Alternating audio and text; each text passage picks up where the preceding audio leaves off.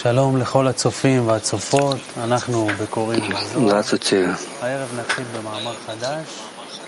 Мы будем сегодня читать новую статью среди всех мудрецов. Народов нет подобных тебе. И до этого мы посмотрим клип. Пусть посидит так 10 уроков, потом посмотрим на него. Пусть расскажет нам, насколько на это не повлияло.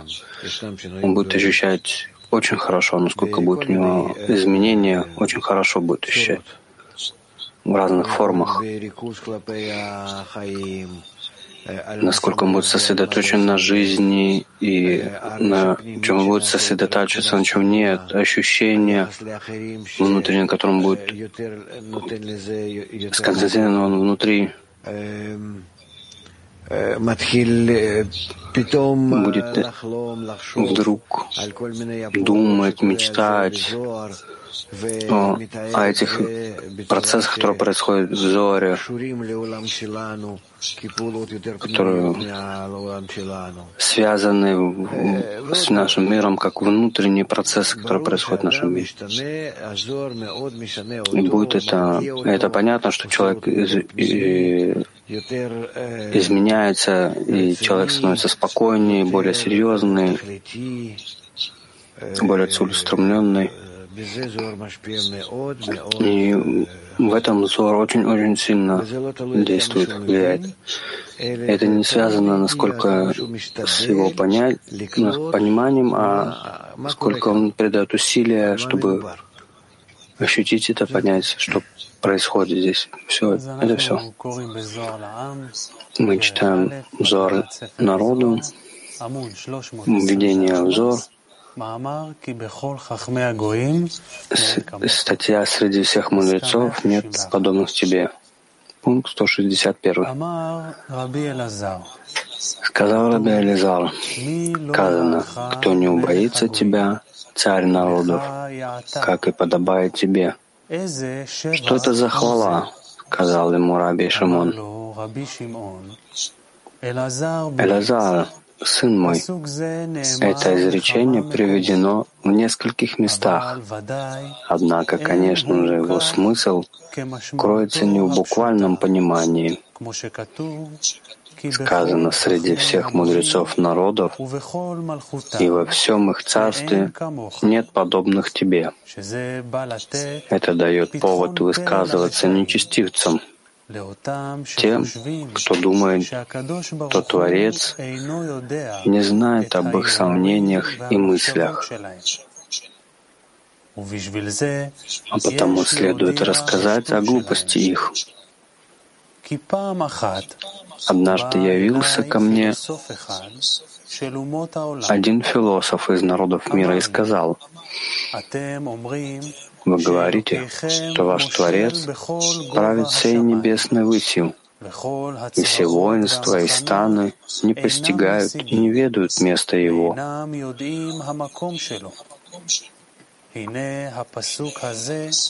Это не очень-то умножает славу Творца, ведь сказано «Среди всех мудрецов народов и во всем их царстве нет подобных тебе».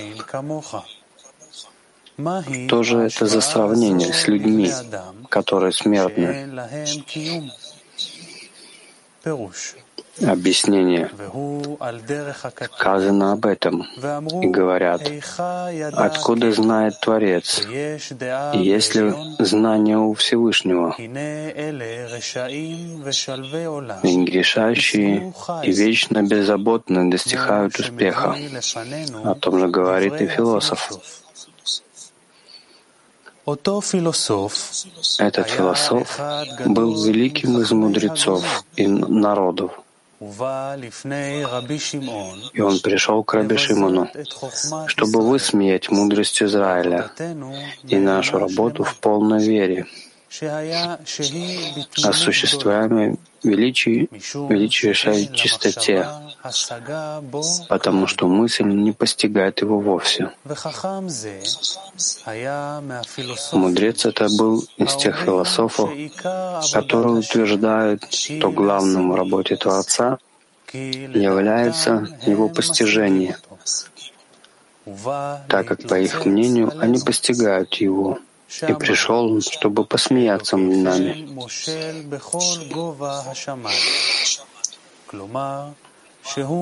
И поэтому философ говорит, правит всей небесной лысью. Другими словами, Творец выше всякого человеческого разума, и он властелин в этом своем возвышении. И он заповедовал вам работать перед ним в вере чистоте и не сомневаться в нем вовсе.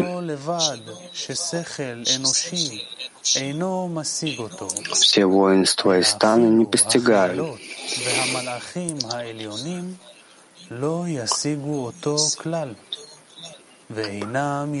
то есть не только человеческий разум не постигает его, но даже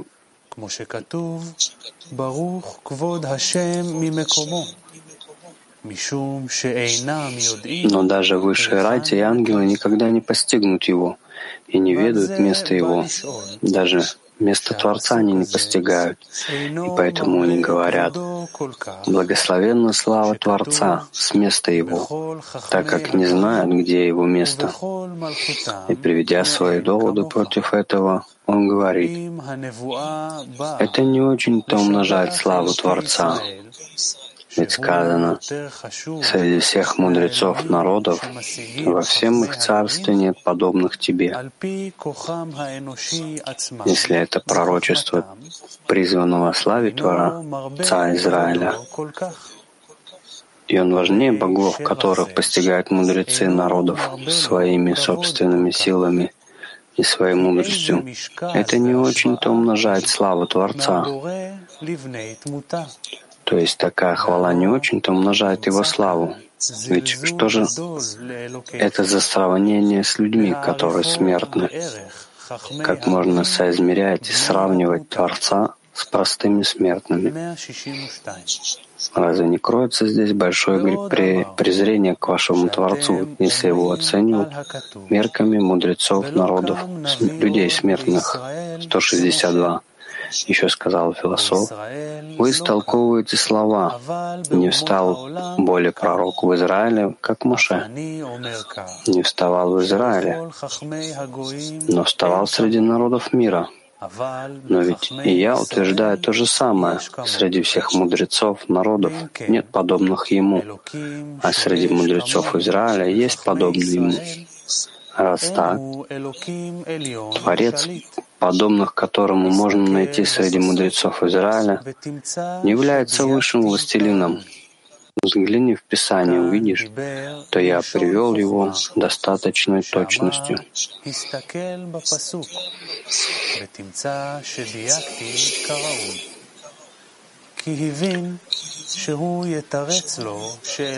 Объяснение здесь он заговорил витиеватым языком. «Взгляни в Писание и увидишь, что я привел его с достаточной точностью». Так он пояснял, то можно легко ответить на его вопрос. И ответом будет: «Среди всех мудрецов, народов и всех и во всем их царстве некому постичь тебя, потому что нет подобных тебе. И это все равно, что сказать, если бы я знал его, то был бы им. Но если мудрецы народов кичатся, что постигают его, может быть, они подобны ему? И поэтому сказано в Писании, что ложь изрекли они». И не подобны они ему, так как не постигают его, но лишь вводят себя в заблуждение. И поэтому он еще более усложнил свой вопрос. Ведь отсюда следует, что только среди мудрецов народов нет подобных ему. А если мудрецов Израиля есть подобные ему, то есть они постигают его. Раз так, Творец, подобных которому можно найти среди мудрецов Израиля, не является высшим властелином. Иными словами, как вы можете говорить в таком случае, что мысль вовсе не может постичь Творца Израиля, и как он властвует над рабами своими силой веры, его возвышенность? Ведь Писание утверждает, что среди мудрецов Израиля есть подобные ему. Иначе говоря, есть мудрецы в Израиле, достигая выше его. Выходит, Писание противоречит вам. 163. Я ответил ему: без сомнения, ты верно сказал, что есть среди Израиля подобные ему, кто воскрешает мертвых. Разве не сам Творец? Но ведь пришли Ильяу и Ильиша и оживили мертвых, кто посылает дожди. Разве не сам Творец? Но ведь пришел Ильяу, предотвратил их и вызвал их своей молитвой. Кто создал небеса и небо, и землю? Разве не сам Творец? Но ведь пришел Авраам, и благодаря ему небо и земля обрели жизненные силы. Объяснение. Раби Шимон объяснил ему: ты верно сказал, среди Израиля есть подобные ему. В этом ты, несомненно, прав. И вместе с тем, это вовсе не противоречит нашей искренней вере, и мы не постигаем его совершенно. И он правит все небес наивысим, то есть высшие ангелы тоже не постигают его, и не выдают место его, и не ведают место его. Однако потому он и дал нам Тору и заповеди, чтобы, занимаясь Торой и заповедями, во имя нее, Лишма, Израиль удостоились подлинного слияния с ним. И Шхина его облачается в них настолько, что они начинают совершать те же действия, которые совершает Творец. Они возрождают мертвых, вызывают дожди, поддерживают существование неба и земли. И в этом смысле они на самом деле подобны ему, как сказано: «Из действий твоих узнаем тебя».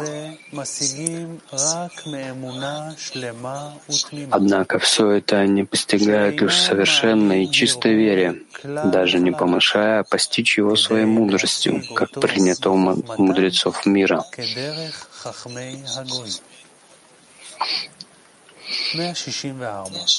Сто 164. Кто управляет солнцем? Разве не один лишь Творец? Но ведь пришел Йошуа и усмирил его, и повелел ему стоять на месте, и оно усмирилось. Как сказано, остановилось солнце, и луна стояла. Творец выносит приговор, и Мошет также вынес приговор, который исполнился. И еще Творец дает повеления, а праведники из Израиля отменяют их. Как сказано, праведник, властвующий богобоязненно, а еще Творец заповедовал им в точности следовать его путям, уподобляясь ему во всем. Пошел этот философ и учился у мудрости веры в Кфар Шахалим и назвал его Маленький Йоси.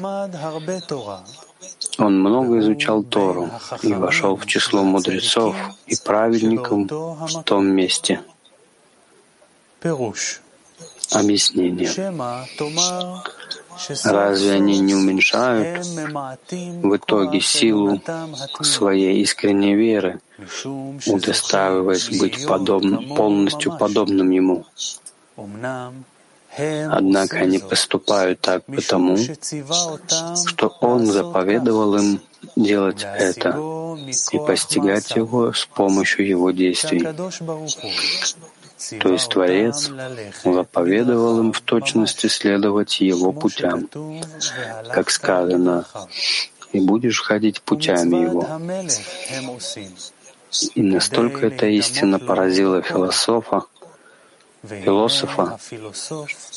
то он перешел на сторону веры и принял на себя бремя Торы и заповедей.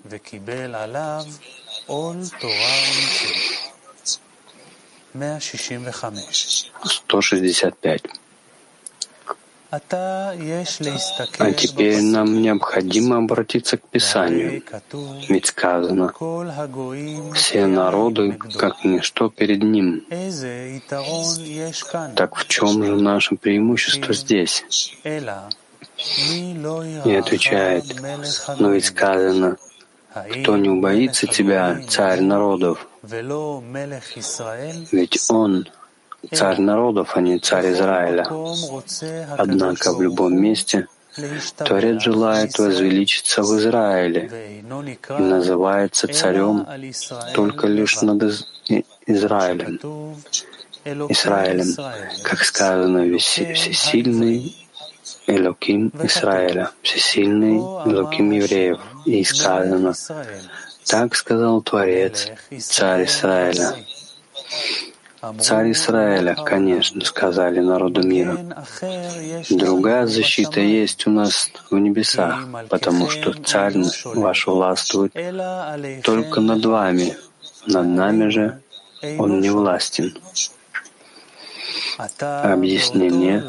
А теперь, то есть ту ночь, когда невеста готовится войти под хупу, находится там Раби Шимон и желает, чтобы теперь невеста нарядила свои украшения. Нам нужно по-новому взглянуть на сказанное.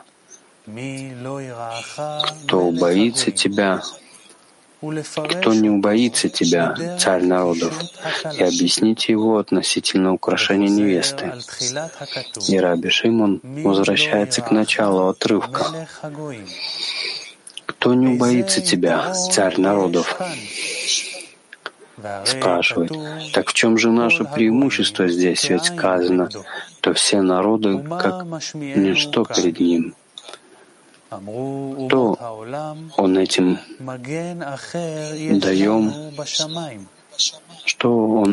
дает нам понять.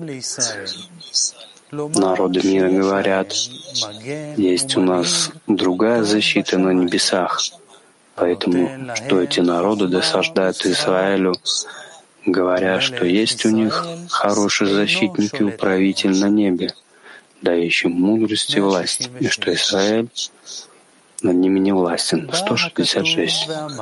Сказано в Писании, «Кто не убоится тебя, царь народов», то есть высший царь над ними, призваны господствовать над ними и карать их, и поступать с ними по своей воле, как и подобает тебе, чтобы боялся тебя наверху и внизу. Ибо среди всех мудрецов народов, тех, кто властвует и управляет наверху, тех, кто назначен над ними, и во всем их царстве, то есть в том царстве Малхут, который наверху, 4 правящих царство есть наверху, властвующих по воле Творца над всеми остальными народами.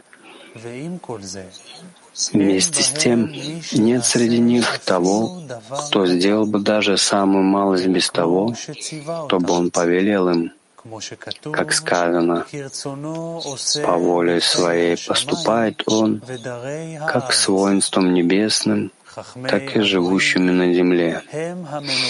Мудрецы народов — это ставленники и правители наверху, от которых исходит мудрость народов. Во всем их царстве — это Малхут, властвующий над ними. Это простое толкование сказанного. Пояснение сказанного — это речение объясняет, как невеста готовится в дни изгнания войти под хупу в конце исправления, ведь все силы народов направлены на то, чтобы поработить нас в изгнании, подчинив своей власти, и они добиваются это с помощью своей мудрости, хохма, и господства, малхут, то есть высших правителей, назначенных в небесах клипот, и дающим им, народам, мудрость и власть. И с помощью своей мудрости они приводят нас к дурным мыслям, желать понять Творца во всем, Его самого, и пути Его, и мысли Его, без всякого страха и без всякого прославления величия господства Его.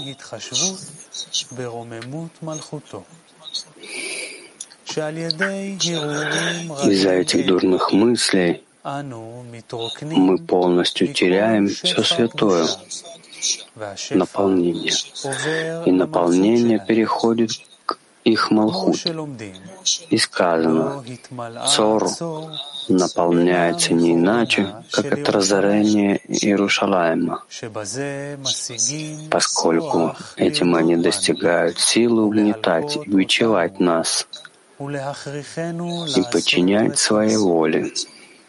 И это основа этих 4 царств, порабощающих нас в 4 изгнаниях, под которыми подразумевается 4 их свойства — хуб, тум, хохма, бина, тиферет и малхут, и на которые указывает идол, признавшихся Навуходоносору, как сказано. Вот идол этот, голова его из чистого золота, грудь и руки из серебра, чрево и бедра из меди, голени из железа, а ступни его частью из железа, а частью из глины.